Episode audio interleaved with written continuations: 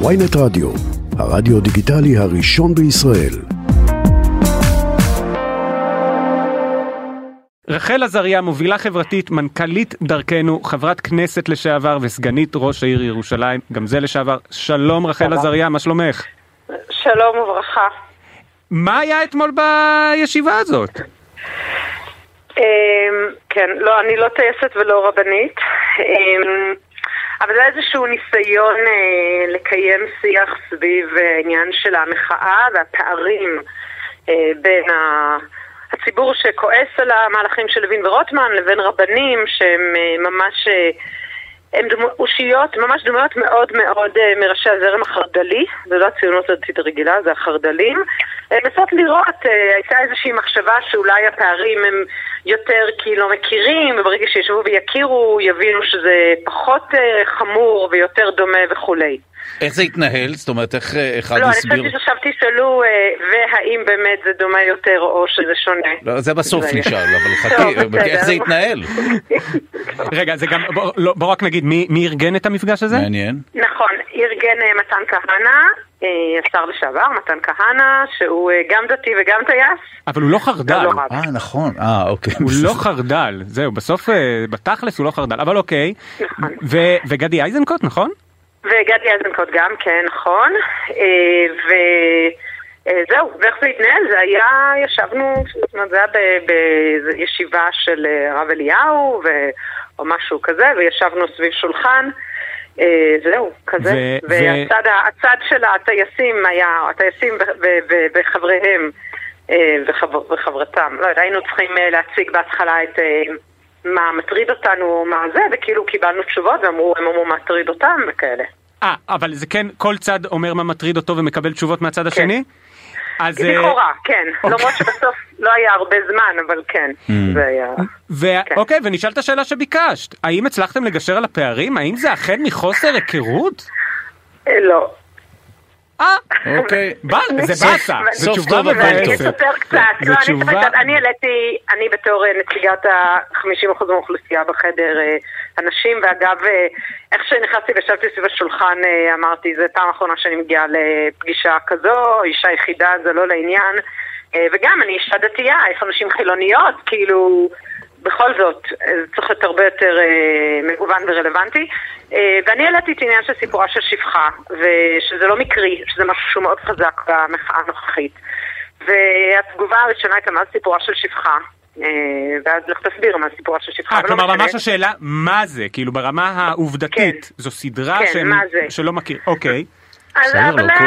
כך לא, לא, מישהו אמר אחוז. אפשר להבין מהשם, לא צריך, כן. אה, גם- גם אני, זו סדרה כל כך מפחידה שגם אני לא צפיתי אני לא צפיתי, אה, כן, אני לא לא, צפיתי. כן, לא, לא, זה מאוד מפחיד. אבל אה, ניסיתי להסביר, ואמרתי, תקשיבו, זכויות שלנו, ברגע שבג"ץ אה, מחלישים אותו מאוד, ואנחנו רואים מה הקואליציה, אז ברור שהרבה מהזכויות שלנו ייפגעו, הנושא של הדרת נשים, זה בג"צים שאני הגשתי גם, הם מאוד קרוב לליבי. בכלל, נושא של מעמד של נשים, וזה מאוד מאוד מטריד נשים בישראל, והעליתי עוד כמה דברים על הדמוקרטיה, ועלו הרבה על הכלכלה וכולי וכולי, מה שראו בסרטון שהיה בטלוויזיה זה, באמת, הוא אומר, סיפורה של שפחה, איך אתם יכולים לומר את זה, אנחנו מכבדים את הנשים שלנו וכולי, אבל...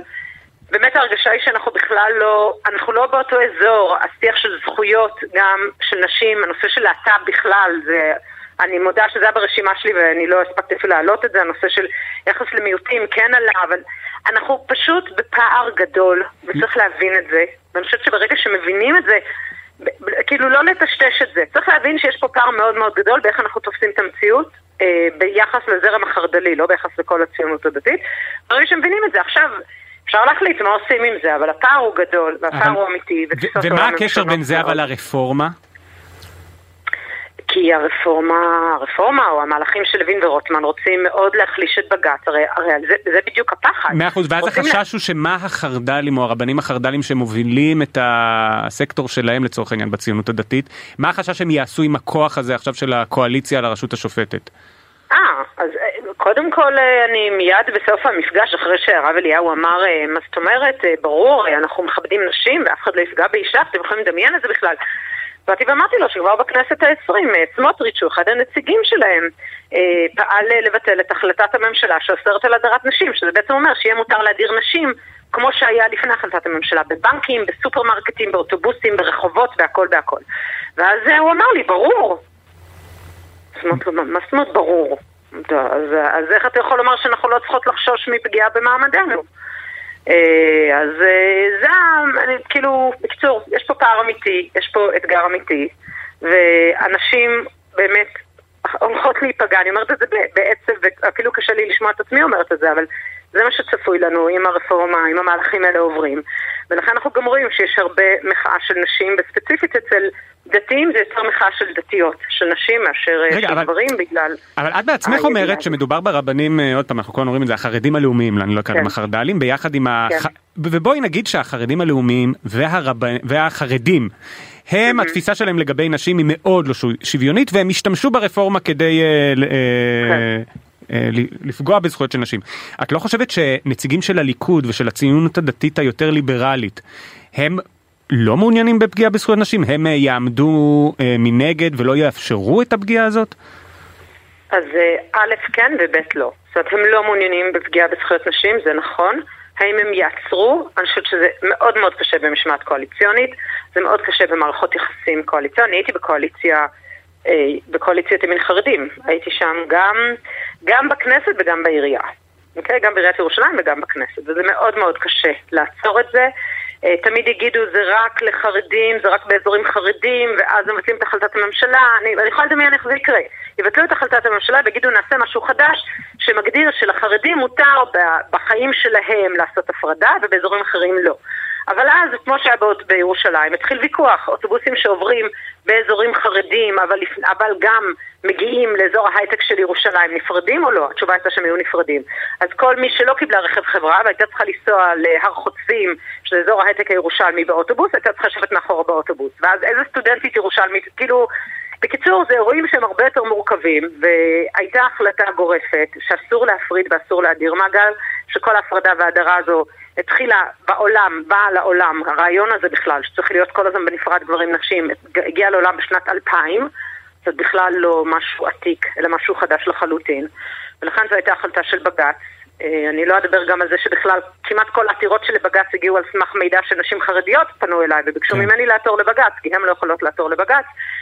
בקיצור, אני, אני מרגישה שכל מה שמנסים להרגיע אותנו, וככל שאני נגיד מגיעה למפגש כזה, וכאילו אמורה לצאת אה, בהרגשה שהנה יש עם מי לדבר, ואנחנו נוכל ביחד לחשוב על זה, בעצם אה, אני יוצאת הרבה פחות מעודדת ובתחושה הרבה יותר חזקה שאנחנו חייבים אה, ממש אה, לפעול בצורה מאוד נחרצת, כי זה באמת סכנה ברורה ומיידית.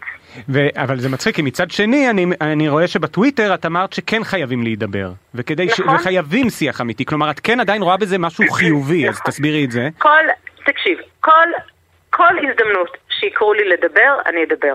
כי לבוא להידברות, מה שנקרא. לא אלא אם את האישה היחידה בפורום. בסדר, אני אביא איתי כן. עוד נשים, לא, לא, זה, כן, כן. אין ספק שאם אני, בטח אם אני מארגן, תמיד לדעתי הידברות היא חשובה, אבל צריך להבין שזה מה שיש. זאת אומרת, אלא אם כן הם יחליטו להקשיב ולהיות בדיאלוג ולהבין את העניין, וזה מה שיש. ואני חושבת שהרצון, ואני חושבת שיש הבדל בין להידבר לבין לנסות להסתיר את הפערים. יש פערים, הם אמיתיים, אנחנו צריכים להבין אותם. אני חושבת שנגיד אחרי רצח רבין היה מין ניסיון כאילו ל- לרכך. ואני חושבת שכרגע הריכוך הוא, הוא לא עובד, כי הפערים הם אמיתיים. ואם בסוף המפגש הוא אומר לי ברור, אז אני מבינה שאנחנו בפער אמיתי.